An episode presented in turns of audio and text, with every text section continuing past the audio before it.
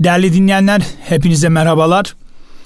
Efendim Erkam Radyo'ya Bakış Açısı programına hepiniz hoş geldiniz, şerefler verdiniz.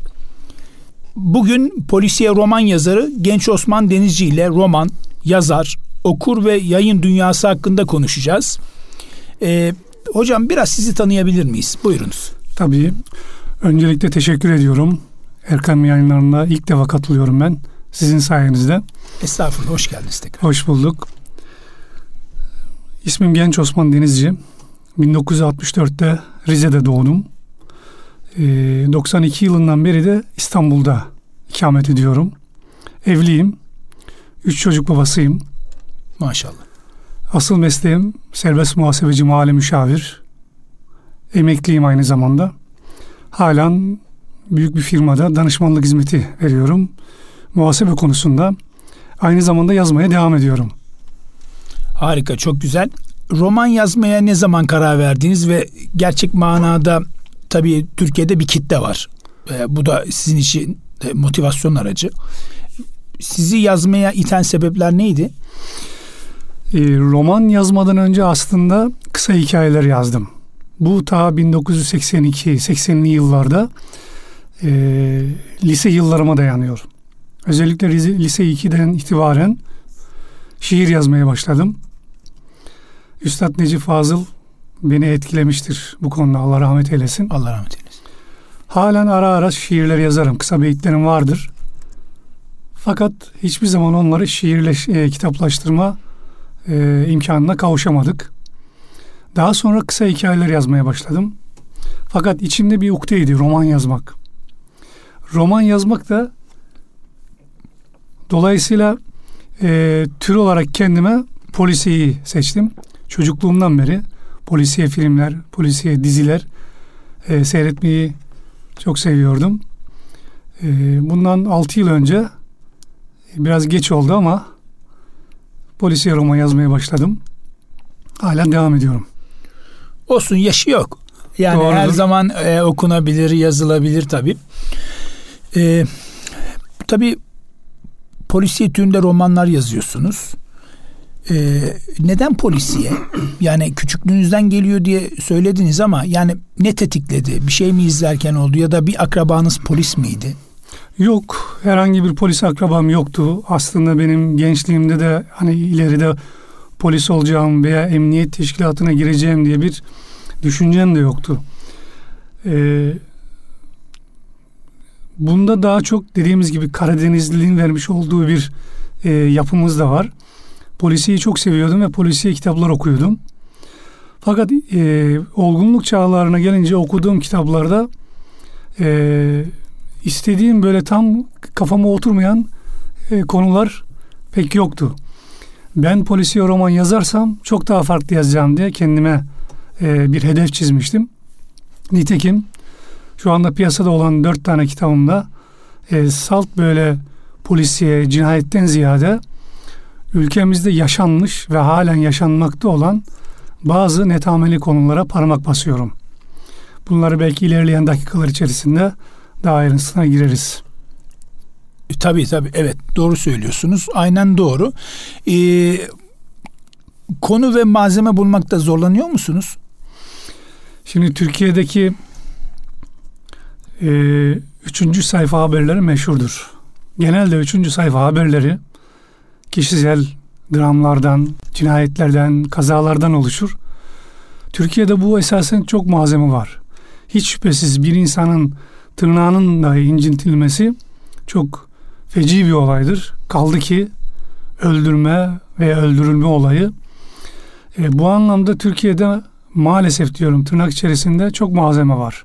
Kadın cinayetler olsun, para cinayetler olsun, e, sudan sebeplerden dolayı işlenen cinayetler bunun bir adım ötesine geçtiğimiz zaman siyasi cinayetler, mafya cinayetleri, işte gençlerimizin e, hani uyuşturucudan kurtulması noktasında verilen mücadelelerde yaşanılan olaylar bunlar esasen hepsi polisiyenin alanına giriyor. Bizim aslında sıkıntımız malzemeden ziyade olayları e, kurguya dönüştürmede, hikayeleştirmede bu sıkıntıyı aşmamız lazım. Bunu başarırsak bizde de polisiye anlamında çok iyi yazarlar e, meydana çıkacaktır. Halen de var tabii. Evet e, hocam biraz kitaplardan bahsedelim. Dört tane eseriniz var. İsimleri nelerdir? İlk kitabım Buz Yürekler. 2014 yılında piyasaya çıktı. Hayat yayınlarından yayınlamaya başladı. İlk kitabım olan bu Buz Yürekler'de ülkemizdeki tarihi eser kaçakçılığı konusunda vurgu yaptım. Şimdi bizim eserlerimiz yaklaşık 150 yıldan beri yağmalanmıştır ve halen de yağmalanmaya devam ediyor kısmen. Düşünün daha bundan birkaç sene önce 50 yıl önce kaçırılmış olan bir lahit Antalya'da yerine getirildi. Birçok eserimiz yurt dışına kaçırılmış, arkeolojik kaza adı altında. Veyahut da satılmış. Satılmış. Tabi bunlar işbirliği, yozlaşmış e, zihniyetler. zihniyetler yüzünden yurt dışına kaçırılmış ve uzun yıllar e, oralarda sergilenmiştir. Hatta bir profesörü dinlemiştim. E, bugün batıdaki e, sergilenen o büyük müzelerde sergilenen e, tarih eserlerinin yüzde doksanına yakını Türkiye'den, Yunanistan'dan, Mısır'dan, Hindistan'dan, Çin'den ağırlıklı olarak Orta Doğu'dan kaçırılıp götürülen eserlerden meydana geliyor. İşte ben buna parmak bastım. Ee, İstanbul'da başlıyor. İstanbul'daki tarihi eserleri de kısaca bahsediyorum bazılarından. Okuyucuyu sıkmadan bir baş karakterimiz var. Başkomiser Fatih. Başkomiser Fatih e, iyi bir aile babası, e, iyi bir arkadaş, iyi bir teşkilat mensubu. Herkes tarafından seviliyor, seviliyor. E, gözünü budaktan sakınmayan bir kişi. E, onunla beraber koşarken e, bazen işte tarihin tarihi caminin önünden geçiyorsunuz. Örneğin diyorum ki Başkomiser Fatih şüphelinin peşinden koşarken şu tarihte e, şu padişah zamanına yaptırılmış olan şu caminin köşesinden dönerek olaylara dahil oldu gibi orada tarihi veriyorum. Caminin yapılış şeklini veriyorum birkaç cümleyle. Derken olaylar gelişiyor. İstanbul'un dışına çıkıyoruz. Ee, işte Erzincan bölgesine gidiyoruz. Oradaki tarihi e, kazı e, kazı alanına gidiyoruz. E, ve arka planda ülkemizdeki tarihi eser kaçakçılığına vurgu yapıyorum. Dolayısıyla iki tane cinayeti çözüyor başkomiser. Görevini tamamlıyor. İstanbul'a geliyor. Çünkü kendisi İstanbul'da cinayet büro amiri. İkinci kitabımız onun biraz devamı ismi Kanlı İcat. Ülkemizin e, bir başka netameli konusu kan davası konusu, ana konu. Bunun etrafında e, dönüyor olaylar, olay örgüsü. Yanı sıra ülkemizdeki alternatif enerji oyunlarından bahsediyorum. Ben kitabı piyasaya çıkardığım zaman yıl 2015 idi. O yıllara kadar bizim rüzgar enerjisinde, güneş enerjisinde e, çok fazla bir atılımımız yoktu. Farklı bir konuyu ele alıyorum. İşte e, lise sona giden bir genç bir proje geliştiriyor ki bu projenin bir benzeri 2011 yılında gerçekten Mersin'de Anadolu Lisesi'nde beş genç tarafından hayata geçiriliyor. E, onu örnek olarak almıştım kendime. Farklı bir e, yol çizdim. Fakat çocuk aynı zamanda ailesi tarafından kan davalı. Projeyi hayata geçiriyor. Başından olaylar geçiyor. Kaçıyorlar İstanbul'a geliyorlar. Yine geçtiği şehirlerin e, sokaklarından, caddelerinden tanıtım yapıyoruz. Okurun çok hoşuna gidecek şekilde tarihi eserlerden bahsediyoruz. Kan davasının kötülüğünü hele hele Müslüman ülkelerde bunun olmaması gerektiğini, Peygamber Efendimiz sallallahu aleyhi ve sellemin kan davasının kötülüğünden oralara sürekli vurgu yapıyoruz. Aslında gençliğe bir mesaj Tabii, veriyorsunuz. Gençliğe. Birinci kitapta da öyle, ikinci kitapta da öyle. Ee, olaylar gelişiyor. Yine iki cinayet oluyor. Başkomiser Fatih olayları çözüyor. Ve tekrar görevinin başına dönüyor. Aslında burada bizim tabii geçmişten günümüze baktığımızda polisiye gibi, bilim kurgu gibi, aksiyon, macera gibi kitaplarda genellikle yazarlar ahlaki normları pek düşünmezler. Efendime söyleyeyim argolar çok vardır. Sizin kitaplarda bunlar yok anladığım kadarıyla. Yok, asla yok. Hatta bu konuda şimdi benim kitaplarım birçok e, kesim tarafından okunuyor. Yani işte muhafazakar kesimde okuyor, sol kesimde okuyor. Bu ayırt etmeyi edebiyatta e, uzun yıllar önce vardı. Fakat ben istedim ki bütün kitap, e, benim kitaplarım bütün herkes okusun. Ve nitekim de öyle oluyor. Hatta özellikle polisiye severler böyle çok yabancı kitaplarda okuyanlar, yerli kitaplarda okuyanlardan bazılarından e, böyle tatlı sert eleştiriler alıyorum. Hocam kitaplarınızda niye argo yok, niye küfür yok? Benim düsturum şudur. İlla bu polisiye oldu diye bunun içerisinde niye küfür olsun? Ya edebiyat demek aslında edep kelimesinden tabii tabii Bunu edebi. Hepimiz, he, hepimiz biliyoruz. Eskiler böyle mi yazmışlar? Ya sokak ağzının edebiyat e, eserinde ne işi var? Hele hele biz ki gençlere örnek olacağız. Benim kitaplarımı 15 yaşından itibaren bütün gençler okuyabiliyor rahatlıkla. Dolayısıyla biz örnek olacağız. Ana karakterimizin yani çizmiş olduğumuz profilinde e, iyi bir aile babası dedik. Teşkilat tarafından seviliyor. Neden yani işte içki olsun, müstehcenlik olsun, küfür olsun olmasın. Nitekim her kesim tarafından seviliyor buna rağmen. Dolayısıyla bu konuda da örnek olmayı maalesef umuyorum. Komedide de böyle bir durum var. Yani komiklik demek e, argo demek, küfür demek, terbiyesizlik demek. Bunu yavaş yavaş hamdolsun kaldırıyoruz. Sizin gibi değerli İnşallah. büyüklerimizle beraber. E, diğer 3 ve 4'ten de biraz bahsedebilir misiniz? Tabii. Üçüncü kitabımı 2017 yılında piyasaya çıkardım. E, o da Yine çok önemli bir konu. İsimlerini de tabii formülün peşinde.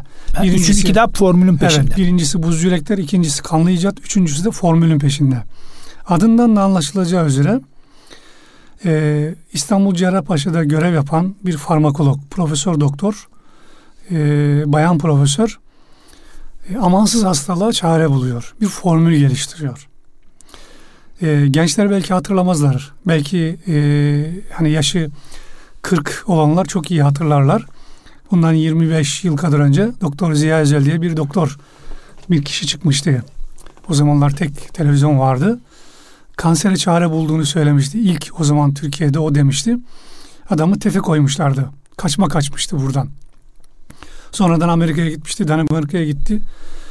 Ee, bununla ilgili çalışmalar dünyada da var. Türkiye'de de var. Ee, işte o formülün etrafında olaylar gelişiyor. Ağırlıklı olarak İstanbul'da geçiyor. E, fakat kitabın üçte birine yakında bu sefer İngiltere'de geçiyor.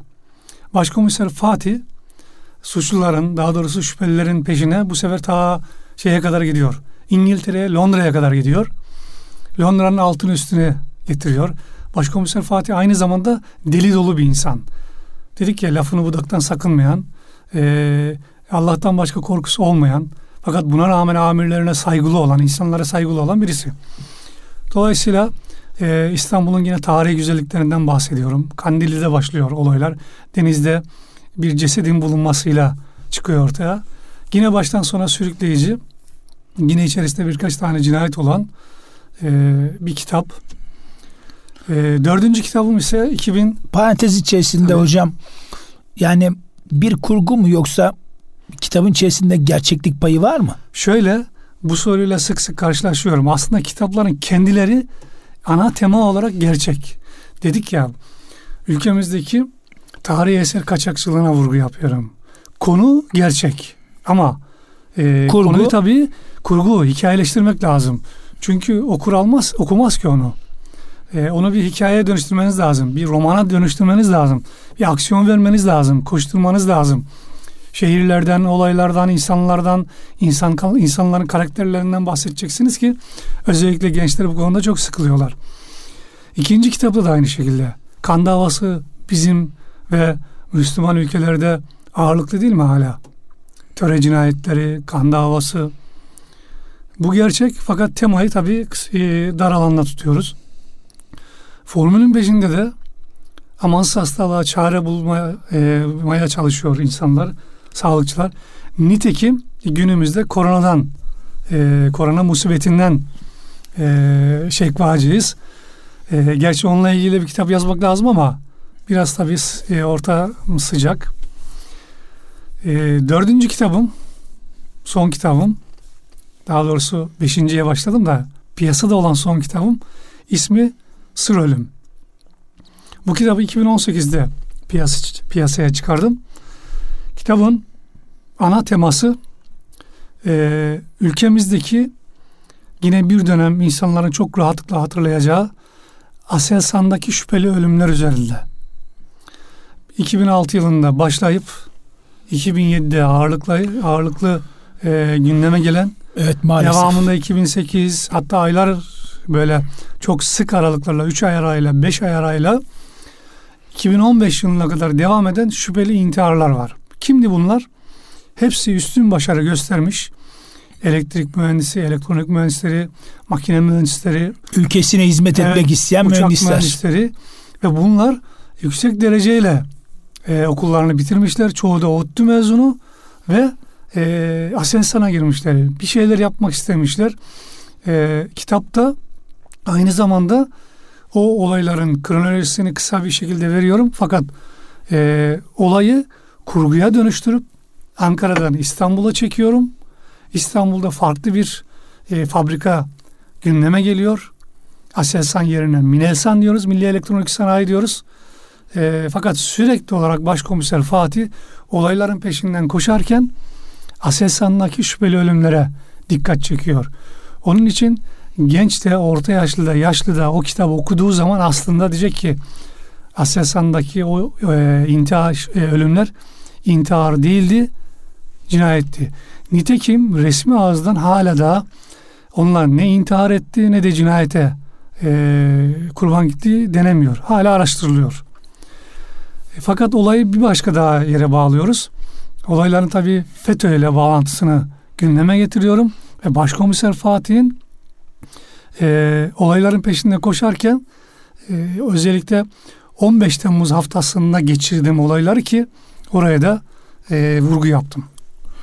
Bu kitap e, diğerlerine göre daha böyle e, kurgusu e, can yakıcı. E, evet, bu dört tane kitap tabii piyasada, beşincisi geliyor inşallah. Beşincisini biraz e, konuşacağız ama öncesinde e, pandemi süreci var biliyorsunuz hocam. Yani yaklaşık Mart 10'da yanılmıyorsam bu vaka gözüktü. Ondan sonra yavaş yavaş evet. ayın 20'sinden itibaren Mart, Mart evet. 20'den yaklaşık bir sene olacak ve pandemi süreci ciddi anlamda bir kitap okuma oranlarını yukarıya doğru çekti. Yani elhamdülillah bir milletimiz evde oldu ve okudular. Yani bu noktada sıkıntımız yok.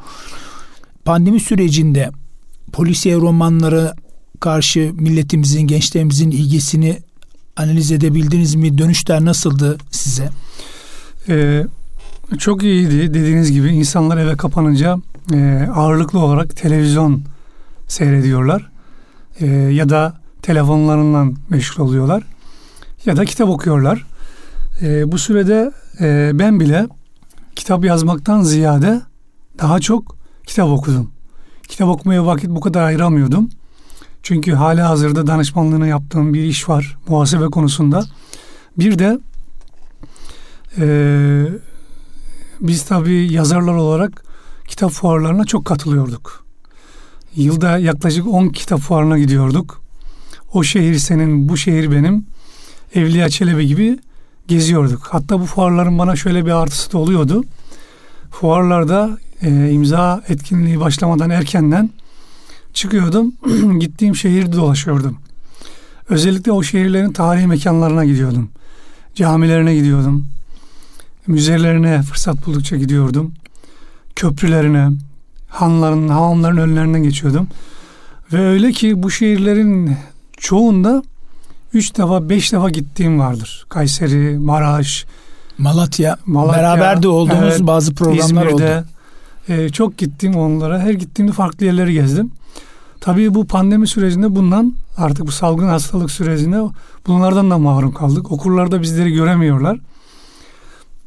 Dolayısıyla biz okurlarımızla sosyal medya üzerinden iletişime geçtiğimiz zaman hep sürekli şunu gördüm, işittim. Gerek özel mesajlarda ve gerekse e, böyle e, şeylerde e, bağlantılarımızda sürekli olarak işte hocam beşinci kitap nerede? Polisiye hasret kaldık. E, bu anlamda hep olumlu geri dönüşler aldık.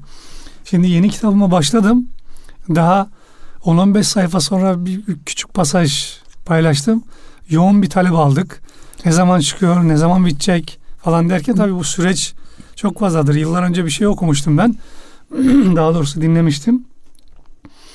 e, siz bir kitabı yazarsanız 6 ayda, bir yılda insanlar onu birkaç saatte okurlar. Fakat demezler ki işte bu kitap 6 ayda yazıldı.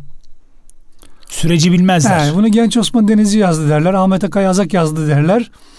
2 saatte 3 saatte okurlar. Bilemedin 2 günde okurlar. Fakat o kitap belki de 6 ayda yazılmıştır. Vücuda geliyor tabii. Tabii onun araştırması var.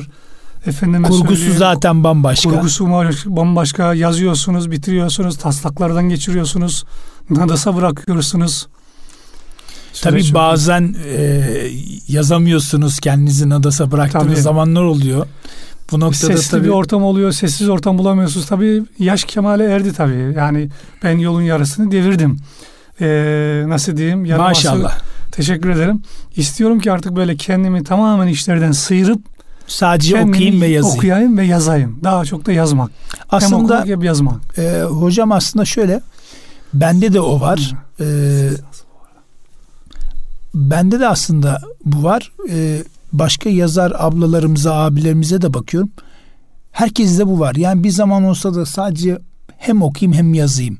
Böyle bir durum da söz konusu. E, hocam kısa bir ara verelim inşallah. Kaldığımız yerden devam edeceğiz. Tamam. Sevgili dinleyicilerimiz kısa bir aradan sonra programımıza kaldığımız yerden devam edeceğiz. Sevgili dinleyenler Erkam Radyo'ya Bakış Açısı programına kaldığımız yerden devam ediyoruz. Bugün polisiye roman yazarı Genç Osman Denizci abimizle hocamızla beraberiz. Efendim romanı, yazarlığı, okuru, okurluluğu diyelim ya da ve yayın dünyası hakkında konuşuyoruz. Kaldığımız yerden hakeza devam ediyoruz. Hocam şimdi dört kitap var dediniz. Evet. Ee, beşi arkadan geliyor.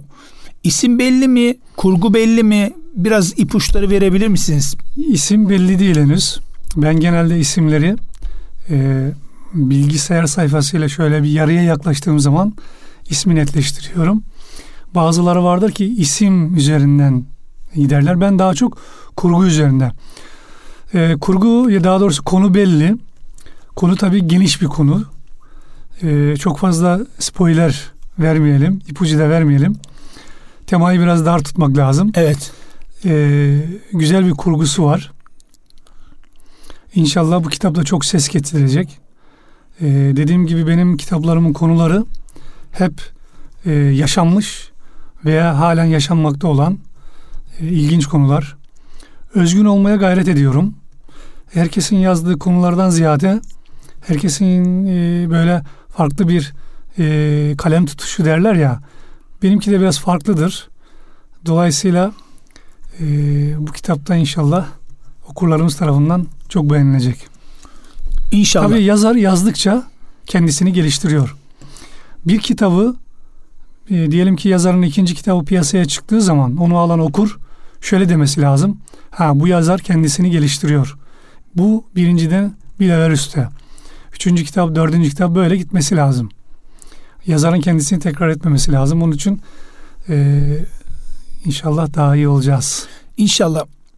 Tabii kurgu için düşünüyorsunuz. Efendim yazmak için besleniyorsunuz. Nerelerden besleniyorsunuz? Yani daha çok efendime söyleyeyim dizi mi, film mi veyahut da ansiklopedilerden de bir kurgu oluşturabiliyor musunuz? Şimdi e, gençler bize soruyorlar. Sorularda geliyor tabii bu noktada.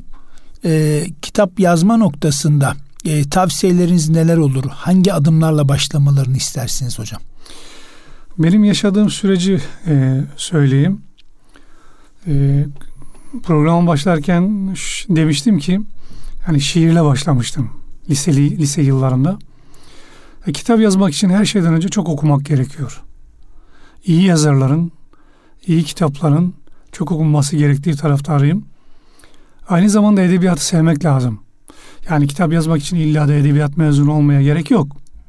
Bugün bir çırpıda e, belki de onlarca isim sayabiliriz ki e, birçok ünlü yazar, şair gerçek mesleklerin farklıdır. Kimisi inşaat mühendisidir, kimisi asker kökenlidir, kimisi e, yeni okur yazar olmuştur gibi edebiyatı sevmek lazım. Ben de e, okumayı çok sevdiğim için özellikle polisiye alanında e, çok okumayı sevdiğim için polisiyeye kanalize oldum. Gençlere bunu tavsiye ediyorum. E, oku, iyi kitaplar okumaları gerekiyor. Yerli olsun, yabancı olsun. E, tabii yerli yazarlarımıza da e, önem vermelerini istiyorum. Dolayısıyla e, yazmak tabii bir tutku. E, yazma sürecinde ben öncelikle belki de aylar e, alıyor benim bir kitabı yazmadan önceki araştırmam. Önce konuyu belirliyorum. Yani hangi konuda yazmalıyım diyorum. E, yazdığım konu yani genel geçer olmasın. Bir düşünme süreci var. Tabii. Yanılmıyorsam. Düşünme ve araştırma süreci var. Önce konuyu belirliyorum. Diyorum ki bu konuda yazacağım. Sonra bu konu etrafında araştırmalar yapıyorum. Az önce dedim ya özellikle fuarlara, şehirlere gittiğim zaman e, konunun e, kitabın geçeceği şehirlere de gitmişsem o şehrin tarihini, kültürünü öğrenmeye çalışıyorum. Yemek çeşidini öğrenmeye çalışıyorum. Caddelerini, sokaklarını öğrenmeye çalışıyorum. Dönüyorum, geliyorum. İşte internetten araştırma yapıyorum. E, bu arada tabii okuyorum. Okumayı bırakmıyorum. Biz her şeyden önce okuruz. Yani bir, bir, bir okuruz yani. Oradan Sonuçta, da beslenmek lazım. Tabii yani yazarlıktan önce biz okuruz. Halen de okuyoruz. Belki yani ömrümüzün sonuna kadar yazarlık yapmayacağız ama Allah izin verirse ömrümüzün sonuna kadar okuyacağız. Tıpkı yüce kitabımızı Kur'an-ı Kerim'i okuduğumuz gibi. Dolayısıyla bu araştırma süreci yaklaşık 4 ay 5 ay sürüyor bazen. İşlerimin yoğunluğunu da katarsak. Sonra yazma sürecine geçiyorum. Yazarken de araştırma yapıyorum. Takıldığım yerler oluyor. Bazen işte teknik tanımlara takılabiliyorum. Onun araştırmasını yapıyorum. Bu arada beni besleyen canlı e, destekçilerim de var. Bunlar da okurlarım ve okurlarımın arasında e, çok değerli emekli özellikle polisler var. Olay yerinde çalışmış polisler var.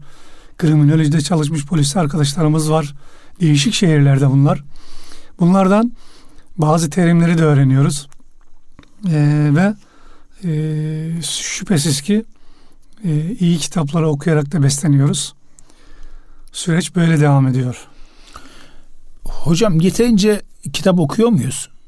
Millet olarak. Nasıl görüyorsunuz? Hani kitap fuarlı pandemiyi saymazsak e, düzenli olarak kitap fuarlarına gittiğinizi söylediniz. Zaten evet. beraber de gittiğimiz fuarlar oldu. Karşılaştığımız fuarlar oldu. Yani izlenim ne hocam? Şimdi bunu birebir ölçmek biraz zor gibi ama hı hı. fuarların kalabalığı bizi bazen yanıltıyor. Çünkü öyle fuarlar görüyoruz ki insanlar geliyorlar ve bunların da çoğu öğrenci oluyor. Ceplerinde pek para olmuyor. Sırf fuarı görsünler diye öğretmenleri tarafından getiriliyor. Çoğu da kitap almadan dönüyorlar. Daha ileriki yaşlara baktığımız zaman onların daha böyle okur e, kitle olarak daha fazla okuduğunu görüyoruz. Fakat bu konuda çok enteresandır. Türkiye İstatistik Kurumu'nun yani TÜİK'in verileri çok e, e, farklı e, söylüyor bize. Özellikle 2015 yılında yapılan bir araştırma sonraki yıllarda da yapıldı ama ben 2015'teki e, aklımda çok kaldı. Hala da e, yani şaşırıyorum. O araştırmaya göre e, gelişmiş ülkelerdeki kitap okuma oranı nüfuslara göre e, yüzde on dört, yüzde on beş, yüzde yirmi, yüzde dokuz, yüzde on seviyelerinde seyrediyormuş. Yani baktığımız zaman 60-70 milyonluk nüfuslarda bu 12-13 milyon nüfusa da okur kitlesine de tekabül ediyor. E, Amerika gibi ülkelerde 40 milyona yakın oluyor. Japonya gibi ülkelerde 12 milyon. İspanya gibi ülkelerde 4 milyon civarında yüzdelik yüzdelik dilimlerle e, konuşuluyor. Fakat sıra Türkiye'ye geldiği zaman yüzdelik dilim bindelik dilimlere düşüyor. Ve 2015 yılındaki araştırmaya göre Türkiye'deki nüfusa göre kitap okuma oranı binde birlerdeymiş. Düşünün 80 milyon nüfus 2015 yılında bahsediyorum. Bunun binde biri demek 80 bin kişi demek. Türkiye'de iki tane büyük stadı doldurmayacak e, kalabalıkta. Hadi bu araştırmanın o tarihte yanlış olduğunu düşünelim. Yüzde yüz yanlış olsun. 2 ile çarpalım. 160 bin kişi yapar. Aradan 5 yıl, 6 yıl geçti. Biz bunu 5 ile çarpalım. Yine 1 milyona ulaşmıyoruz. Yani e, bizim aslında yüzdelik dilimlerde çünkü biz okuyan bir toplumuz değil mi? Geçmişinde e, okuma medeniyeti E, o o e, ırmaktan besleniyoruz biz. İlk emrik oku olan ikra diye başlayan bir dinin mensubuyuz biz. Bizim okuma eylemini herkesten daha önce üstün tutmamız gerekirken maalesef bu e, hasleti bıraktık ve ilginçtir aynı araştırmada TÜİK'in o araştırmasında e, bir günde kitap okuma oranı Türkiye'de ortalama olarak bir buçuk dakikaya tekabül ediyormuş. Ama televizyon seyretmek 7-8 saati buluyormuş. İnsanlar da fuara, kitap fuarına geldiği zaman genelde çocuklarından geliyorlar, gençlerle. Soruyorum, diyor ki ben çocuğu alıyorum, kendim fırsat bulamıyorum diyor. Samimi ol diyorum ona ya.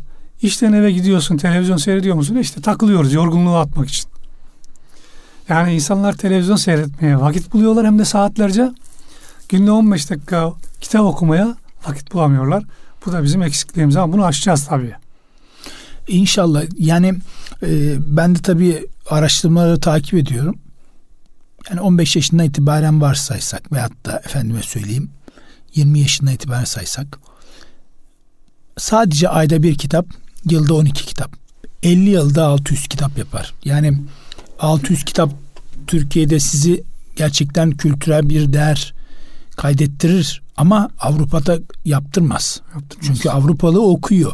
Aslında biz de okuyorduk hocam. Yani son 200 yıldır diyebiliriz. Bazıları biraz daha geriye gidiyor ama bize bir şey oldu yani kitabı bıraktık. Yani her şey bir kitapla başladı diyoruz ama kitabı bıraktık. Allahu Teala peygamberimize ve peygamberimiz vasıtasıyla bizlere okuyun diyor. Biz ısrarla yok biz okumak istemiyoruz. Yani neden bu bunu çözemedik? Şimdi tabii çok güzel bir yere temas ettiniz Ahmet Bey. Ee, biz ne zaman ki işte o dönemlerde kitabı bıraktık, kitaplardan geri durduk, medeniyeti de elimizden kaçırmaya başladık. Teknolojik gelişmeden geri durmamız esasen kitaptan uzaklaştırmamızda bir yerde hemen hemen aynı dönemlere rastlar. Ee, Avrupa'da sanayi devrimi işte 1860'lı yıllarda başladığı zaman e, bizler de farklı devrimlerle uğraşıyorduk. Dolayısıyla kitaplardan uzaklaşınca medeniyetinden de uzaklaştık. Tabi bu e, biz biraz da şunu şuna da değinmemiz lazım. Türkiye'de gerçekten kitap okuma teşvik ediliyor mu? Okullarda okuma saatleri yani adı üzerinde okul kitap okuma e, teşvik ediliyor mu? İş yerlerinde kitap okuma teşvik ediliyor mu? Dolayısıyla e, şimdi baktığımız zaman Avrupalı okuyor diyoruz. Bizde bir sefer belli başlı yazarlardan başka yazarlar e, pek ön plana çıkmıyor ki. Ya popüler yazarlar çıkıyor, bir anda yıldız gibi çıkıyor. Bir kitap yazıyor, iki kitap, iki kitap yazıyor. Bir fuarda görüyorsunuz, iki fuarda görüyorsunuz, üçüncü fuarda görmüyorsunuz. Böyle bir furya. Ya da çok ön planda olan bazı e, popüler yazarlar var. Hep onların üzerinde e, emek sarf ediliyor. Yeni yazarlara pek e, önem verilmiyor. Oysa yeni yazarlar çok iyi yazan arkadaşlarımız var. Bunlar kitaplarını bastıramıyorlar, isimlerini duyuramıyorlar. E, dolayısıyla sükutu hayale uğruyorlar. E, kendi alanımdan örnek vereyim. Biz bilirdik ki bundan 4-5 yıl öncesine kadar Türkiye'de ben de herkes gibi derdim ki say desem bana Türkiye'de 10 tane polisi yazar anca sayardım. Oysa 2 yıl önce öğrendim ki bizim sektörde yani daha doğrusu polisiye alanında türde 300'e yakın polisiye yazar kitap varmış. Yazarı varmış. Ve bunların isimlerine hayret ettim. Kimmiş bunlar diye. Yani yeni yeni duydum isimlerini. Fakat işte içlerinde o kadar güzel yazan arkadaşlar var ki. Fakat isimlerini duyuramıyorlar. Ama öbür taraftan bakıyorsunuz ki e, bir milenyum serisi diye bir seri çıkmıştı İskandinav ülkelerinde. E, adam bir kitap yazmış. E, tuğla gibi kitap. Bir anda dünyada bestseller olmuştu. İkinci yılında 40 milyondan fazla satmıştı. Türkiye'de bile neredeyse milyonlar satmıştı o dönemde. Hala el üstünde. Ben onlara soğuk ülkelerden gelen soğuk romanlar diyorum. Bizim içerimizde çok iyi cevherler var. Onlara e, destek verilmesi lazım. Reklamlarının yapılması gerekiyor. Burada tabii yayın evlerine de büyük görevler düşüyor. Yazarlarını e, ellerinden iyi tutmaları lazım. Onlara destek vermeleri lazım. ve tanıtımların iyi olması lazım. Günümüzde artık sosyal medya çok önemli. Ve okurlarımızdan da aslında yerli yazarlara e, biraz daha ağırlık vermelerini önemli rica ediyorum, istirham ediyorum. İnşallah tabii ben de az önce o soruları sormayı düşünüyordum. Siz dile getirdiniz. Allah razı olsun. Yani e, bize de sosyal medyadan çok geliyor. E, şiir yazıyorum, kitap yazıyorum. Bunları nasıl yayınlatabilirim? Bize yardımcı olabilir misiniz? Tabii şimdi e, yayıncılara da bir şey söyleyemiyoruz. Söylediğimiz hani isim kim tamam hiç kimse zaten popüler olarak dünyaya gelmiyor da ama işte yayıncılığın da bir arka bakışı olduğu için ister istemez yazarla yayıncı bir araya gelemiyor. Geldiğinde işte az önce söylediğiniz gibi bazı sıkıntılar oluyor. Ee, dile getirdiğiniz zaman biraz daha açacak olursak neden yazarlar medyada yeteri kadar yer almıyor? Yani e, bunu tabii e, az önce dediğiniz gibi yayın evinin e, bir arka planı var. E, bu biraz da e, maddiyatla ilgili. Yayın evi şuna bakar benim anladığım kadarıyla. Ha şimdi okurlarımız diyor ya Türkiye'de kitap niye pahalı? Aslında Türkiye'de kitap pahalı değil. Mecburen pahalı oluyor.